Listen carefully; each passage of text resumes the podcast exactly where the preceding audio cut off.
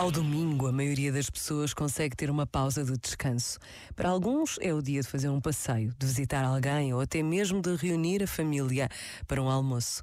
Para outros, é só mais um dia, em tudo igual aos outros. Para outros, ainda, é dia de ir à missa, de levar as crianças à catequese, de ter um tempo para Deus. Nesta pausa de reflexão e oração, a pergunta pode acontecer: como quer viver este domingo?